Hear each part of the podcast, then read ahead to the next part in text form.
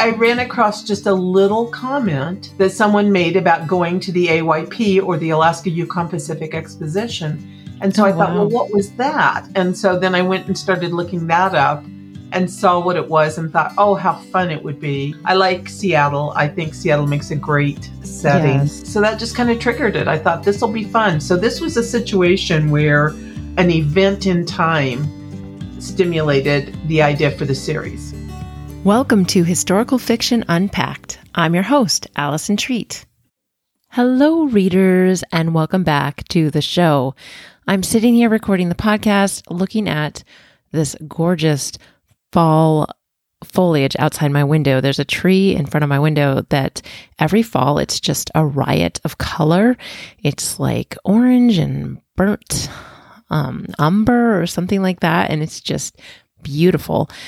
So this is episode eight of no episode nine of season six, and um, I recorded this conversation a few weeks ago with Tracie Peterson. Her book comes out next week. So I can't wait for you to hear this conversation. Tracie Peterson is so well known and well loved. She's written a ton of books. She told me in this podcast that I think she releases four to five a year every year. So it's just, she is so good at writing them, researching them, and she has so much information to share with us. And I just thought, um, there was so much good in this conversation, so much you'll get out of it. So, without further ado, here is my conversation with the well loved author, Tracie Peterson. Tracie, thank you for joining me on the show again today. Thank you for having me. This is such a privilege. Oh, it's great to have you again. Your latest novel, Knowing You, releases next week on November 7th.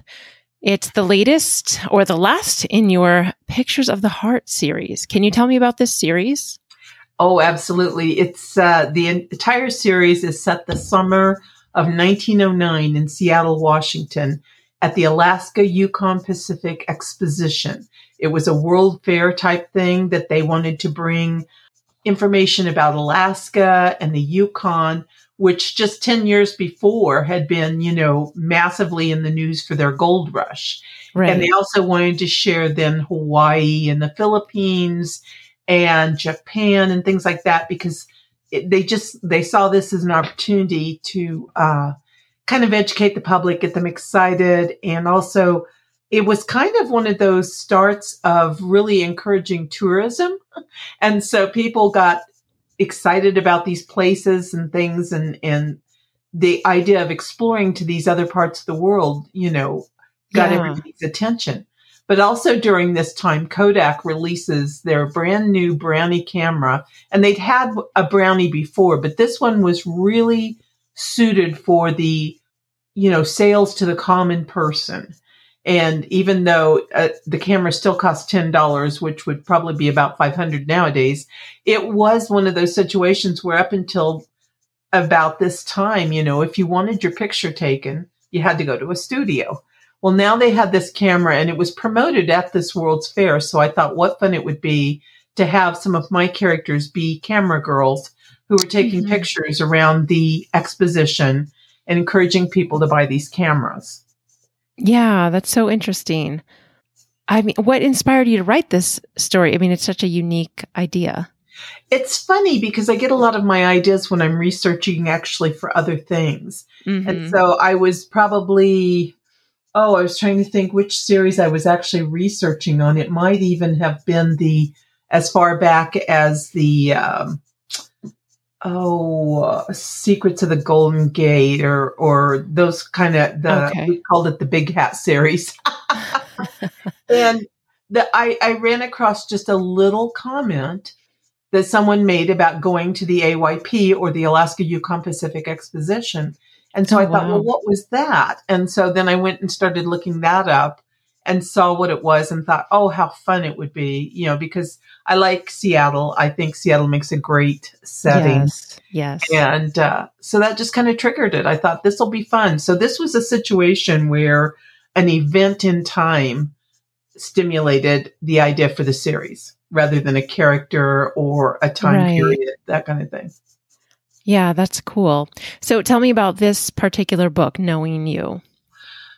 Well, Knowing You takes place at at the end of the fair. And so we have a camera girl named May Parker, but rather than being really the typical camera girl who's going out and taking pictures, she's an artist. And so they've hired her actually to touch up pictures.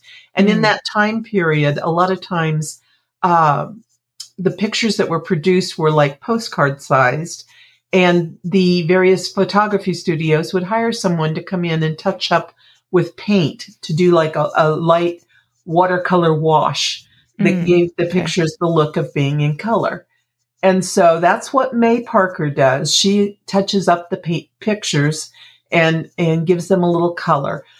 What's interesting about May is she's half Japanese and she's half white.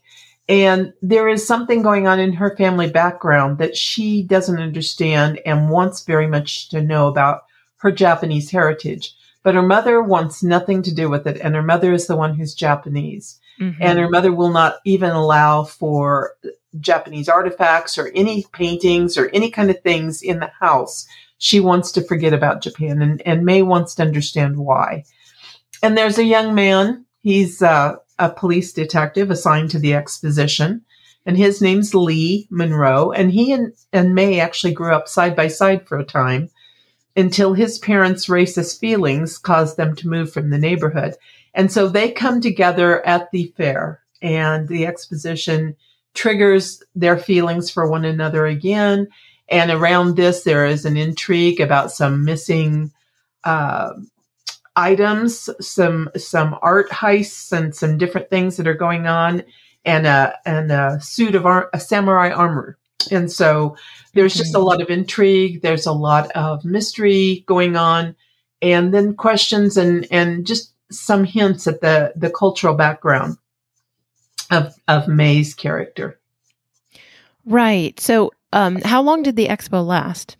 The the expo lasts from the first of June until I believe it was like the sixteenth of October.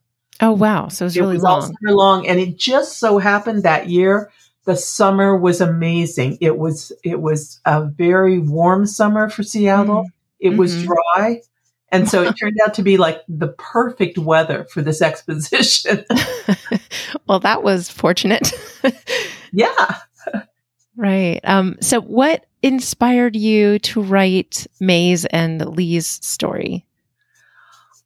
I think a lot of it had to do with the fact that, you know, we have so many issues going on in our world around racism and so many people mm-hmm. who make such an ordeal about someone who's different.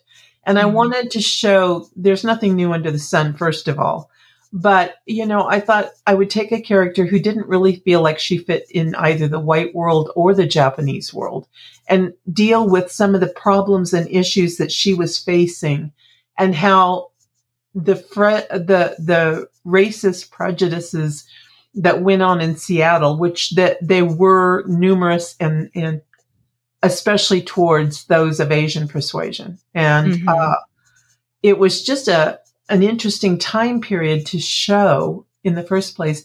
But when you draw this this problem in, then you can really see the conflicts and the and the escalation of where we're at today, even. And so I wanted to use that and then also combine, of course, the spiritual lessons and, and things that I think often get misconstrued. Hmm. Yeah. And I was curious about, um, you know, you mentioned already that May wants to know about her Japanese heritage and her mother just wants to forget about it because there's so much pain right. involved there. Um, but May said in the beginning of the book, that she feels almost I, i'm not sure if this is word for word but like almost like half a person because she doesn't have knowledge of that that half of her heritage. Exactly exactly. Yeah. her father is white. She lives in in america. She's been raised more white than than anything. I mean that's right. that's been her place in life because of her mother's you know unwillingness to even talk about japan she has very little knowledge and she's desperate for it. So when the the fair comes and they have an entire building devoted to Japan. May finds herself drawn to that and she Right. goes there and talks with the people there and she wants to learn about the the Japanese uh, printed, you know, uh, the kanji, the printed uh, uh, language, and the uh, art, and the, uh, you know, just everything about Japan that she can. The, uh, being able to learn to Mhm. speak Japanese and that kind of thing, but she knows this is a conflict with her mother, and and so she's torn again Right. in a, in the situation of not dishonoring her mother because they're very close, Mhm. and making her feel worse about things. But what happens is it slowly draws her mother out and, and allows her to overcome her past. And the past had conflict in it where the family was dishonored by the government and, and so forth in Japan. So May is able to finally learn about her past, uh, her ancestors and whatnot. And Yeah.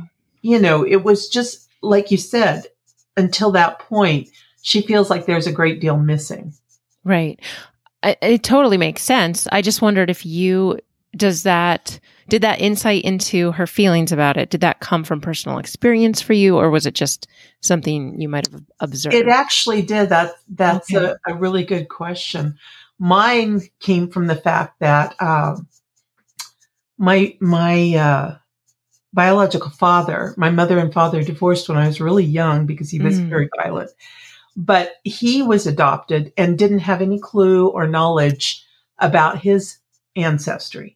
Wow And I always felt like there was this big chunk of me missing because I Mhm. didn't know him very well and he didn't know anything about his past. And so it was just interesting that, you know, that feeling of wondering, who am I? Who, where did I come from? right Who are my people? That kind of thing. Of course, since then I've done DNA testing and found out I'm about half Irish. So I figured that came from my father because my mother's side is not. yeah well that's cool thank you for sharing that that's really interesting and i i know it's like we have this innate desire to know where we come from and who we are exactly. Yeah. So, what lessons or themes come out in this novel? You kind of touched on them a little bit, but can you go into more depth? Sure. Um, you know, one of the most powerful things for me is that you can't let the past failures, mistakes, or even the absence of be the uh, focus of your life. Otherwise, it totally messes with the present and the future.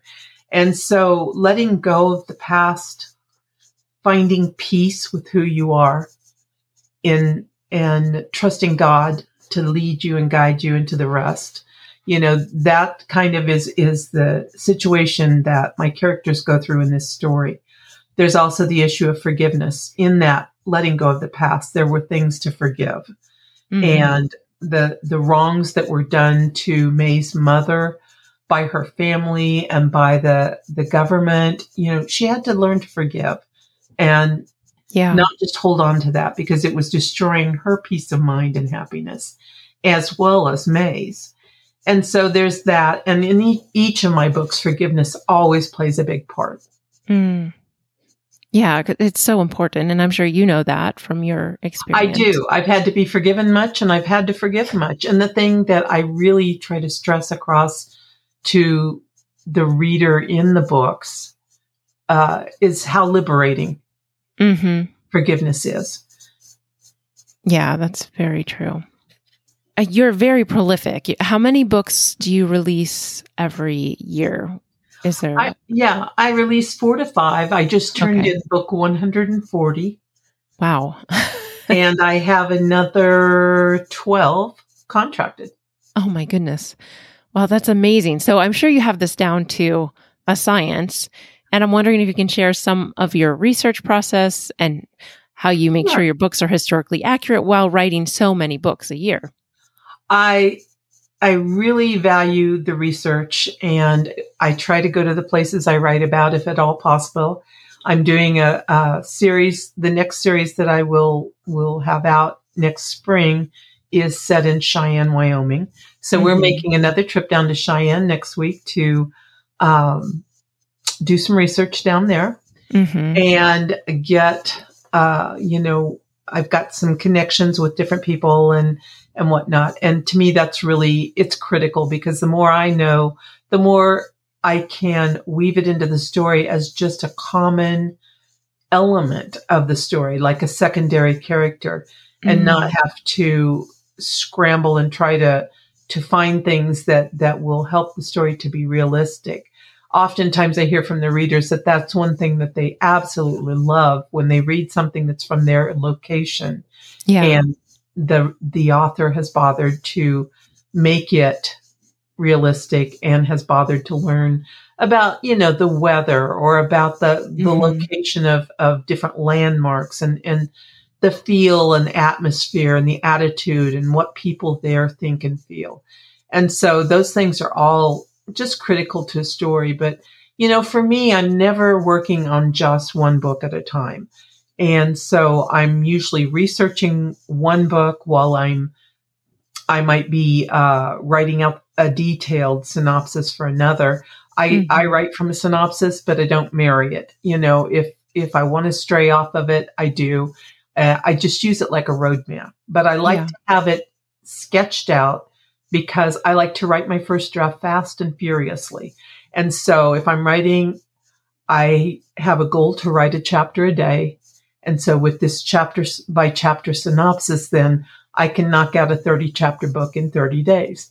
Wow. And I write that, like I said, that first draft gets down fast and furiously. And then I start going over it, editing every day. I start by going over what I wrote the day before. That gets me in the flow. That yeah. helps me to, you know, just do a little trim, a little edit as I go.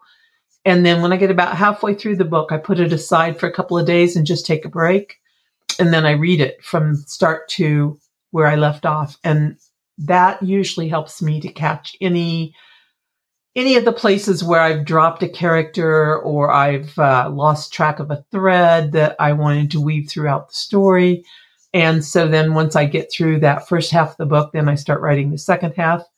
At the end of the second half, I'll do the same thing. I'll put it aside. I'll, I'll reread the second half and go over it, edit, and then I'll go over the whole thing two or three times before it ever goes in. And uh, for me, it's just a process that has worked. And, you know, we often talk about seat of the pants writers who just sit down and write. Yeah. I'm a plotter. I want that plot on paper. But, you know, we're doing the same thing. My chapter by chapter synopsis is just a very abbreviated version of the seat of the pantsers full, full length manuscript. And mm-hmm. I, you know, we, we basically are doing the same thing, only I, you know, in just a different format. So for me, that has worked. And all these years, that's how I have managed to do four to five books a year. Right. And obviously it works for you. I've heard advice about not going back and reading your draft until you're done with that first draft. So that's interesting. I think it's really just dependent on the author and what works best. I think it is that person too a lot of times too for me what happens is when i go back sometimes i will catch just some little something that i've said or written into the story for no real reason that i didn't think but mm-hmm. when i see it there then i all of a sudden get an idea for a subplot that i want right. to through the story and so for me it's important that i keep constant attention to you know what i've written and why and then be able to take it and move it forward. Yeah. And that's, I can see how that's happened with me as well, where you say, oh, I can bring this out later right. in the story. Whereas if you didn't go back and look at it, you might not think of that and it would take more work later to do that, to put it exactly. in. Exactly. Yeah. So, um, what's interesting to me is that what you're saying about how a a pantser and a plotter are doing the same thing. I, I feel like Kimberly Woodhouse told me that too. I think that she said this something very similar when I talked to her. And I know that, um, you know, I talked to you maybe a year or so ago and, and I re, I, because your episode was so popular, I used it again in the spring as a replay. And then I also interviewed Kimberly Woodhouse earlier this year. Um, but I and then I knew I discovered through that that you have written books together, which I didn't yes. know yeah. before. yeah, I've long been a mentor to Kim, yes. but we've both been friends for a long time, and So, yes, that relationship runs quite deep. That's wonderful. And did she approach you about writing together or was whose idea was it? No, actually it was my idea. Oh. Uh, the thing is, when I first started writing, I wrote for Barbour Publishing, and those were short little romantic stories. They did a series called Heartsong Presents, oh. and there were two historicals and two contemporaries every month. Mm-hmm. And eventually, I became the managing editor of that line, and we published it out of our house for Barbour Publishing. Oh, and oh, wow you know, I'd hired my husband to help, my daughter and a gal from our church. And so we ran Heartsong Presents for several years. And during that time, Kim had written a fan letter to me and mm-hmm. she had talked about her interest in writing. And at that time, I was co writing, I think, uh, at that time, I was co writing with Judith Miller. But prior okay. to that, I had co written with Judy Pella, and Judith Pella was at a conference and had announced that she and Michael Phillips had just stopped, decided to stop their co-writing. And that was in like 1994, I think. And so totally uncharacteristic of me, and I believe totally a God thing. I approached Judy Pella at the conference and asked her if she would ever consider co-writing with anybody else. And so we got to talking. She wanted to know what I had in mind.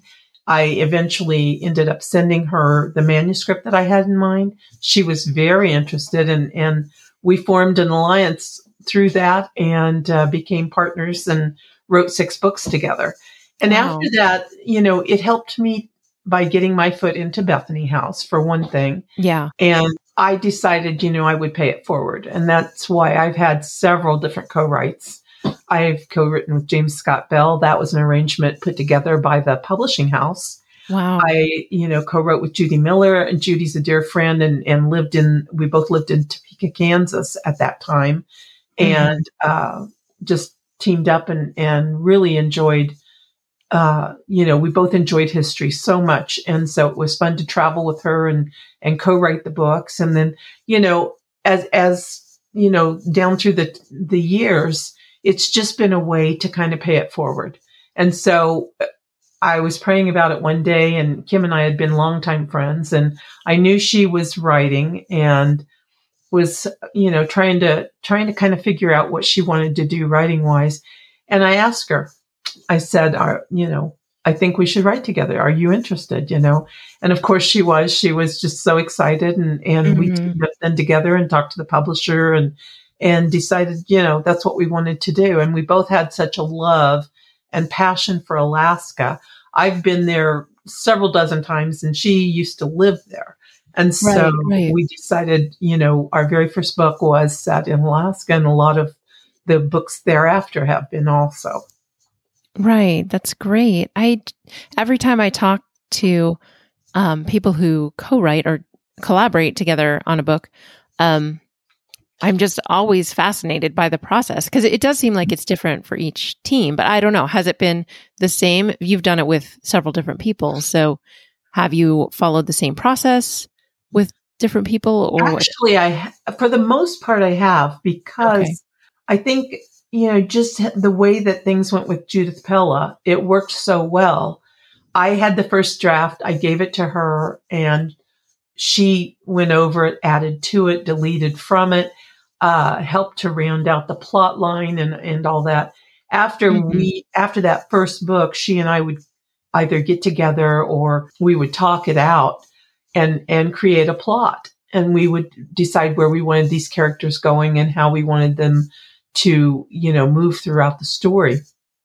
Hmm. And that worked so well for me that then when other opportunities came up to co-write with someone, that was the way that I suggested it be done because I was comfortable with it and it worked. And right. so that's the way we've done it ever since. The other thing is though, I really pray a lot about any of these co-writes because it it's such an intimate relationship with another author that you want to make sure that it's right.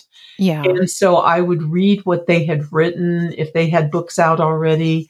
I would pray over it and and really try to to get a feel for if I thought that our styles could mesh and you know we had to to me, we needed to have the same passion, and that was that the writing was a ministry.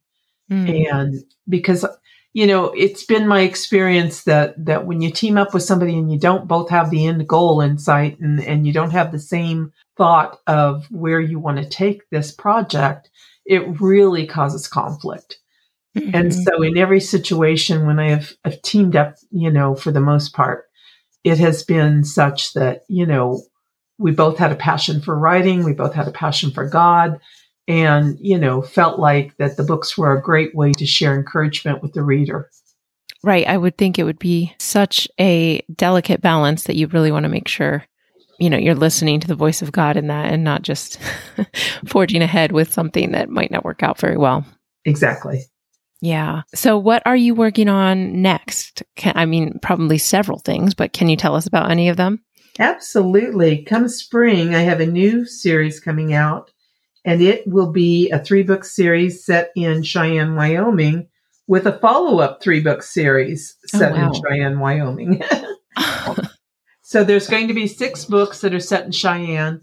I'm going to start with the found, the forming of Cheyenne with the uh, uh, Transcontinental Railroad coming through and creating this town. Mm. And that will be the late 1860s. And the second series will take place in the late 1880s. Okay. So I know you mentioned going down to Cheyenne. Right? Is it down for you? Yeah. Yes. Yes. So um, when you go somewhere too, because we're talking about researching, how do you, because it's not the same as it was in the time right. period you're writing about. So how do you find out what it was like then?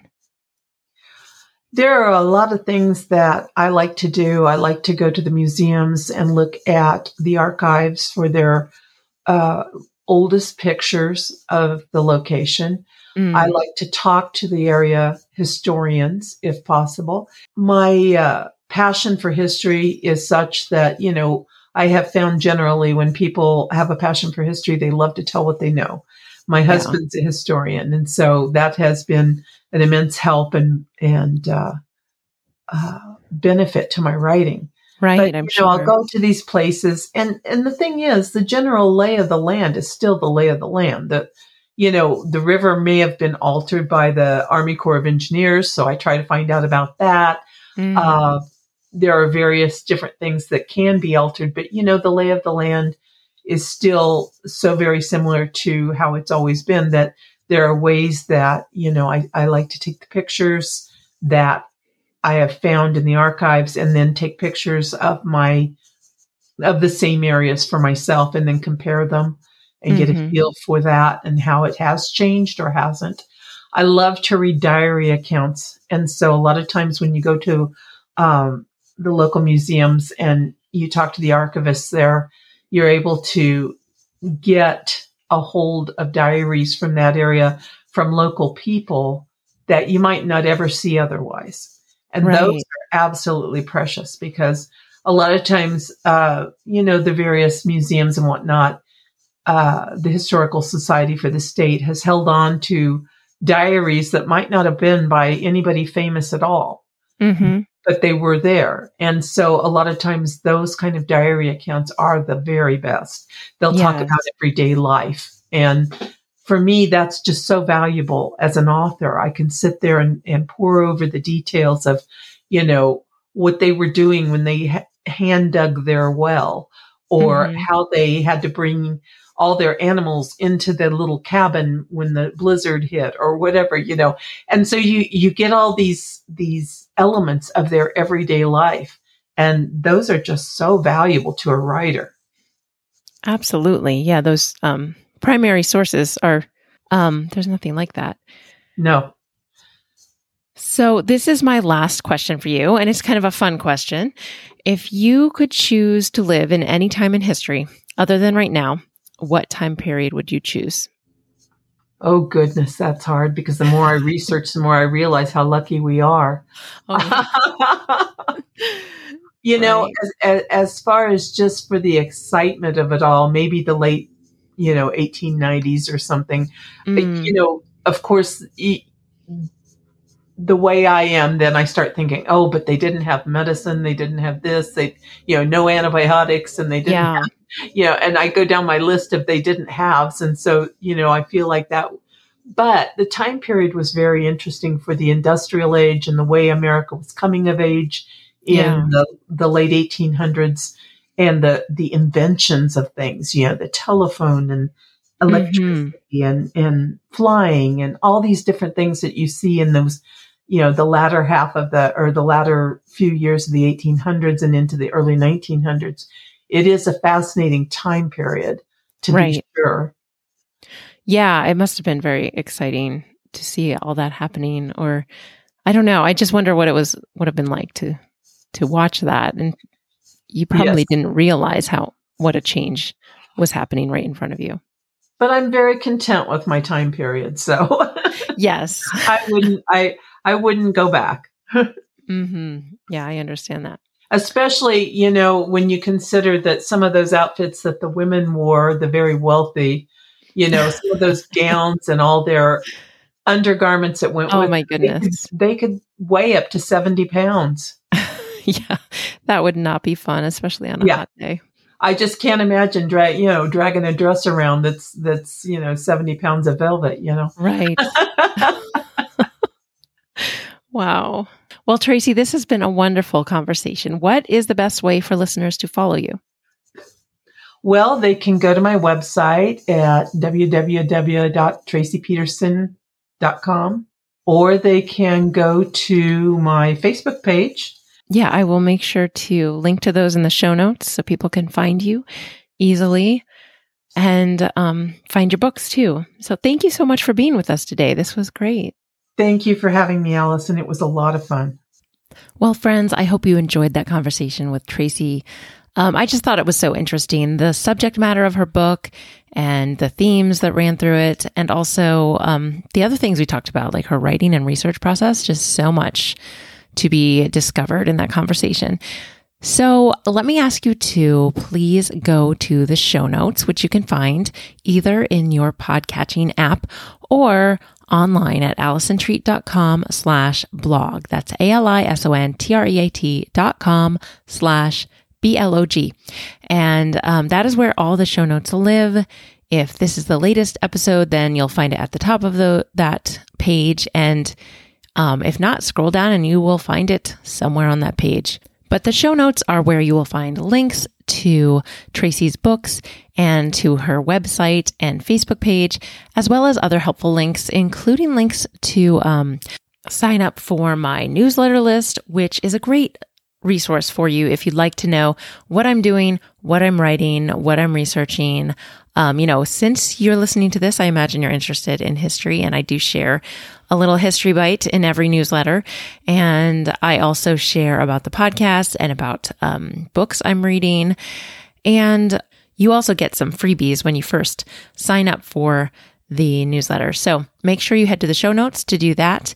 And also, another way you can help the podcast is to make sure that you are subscribed or following the show uh, in your podcasting app. Um, so just so you know, if you're in Apple Podcasts, now it's called following the show instead of subscribing. But also, um, I really need reviews. I, I would love it if you would hit the rating and review. You just go to my show and you like scroll down to the bottom of all the episodes, and there it shows you the reviews, and you can tap on a five star rating and leave me a five star review, and that would really help other people find the show. So I'd be forever grateful if you do that. I might even mention your name on the show. Well, friends, you know that I always close us out with a quote. And I found this great quote um, since we're talking about Tracie's book, which has themes of forgiveness and finding peace. Um, I found this great quote by Charles H. Brent. He said, Peace comes when there is no cloud between us and God. Peace is the consequence of forgiveness, God's removal of that which obscures his face and so breaks union with him. So, my friends, I hope you have peace today and keep reading historical fiction. I will talk to you again next week.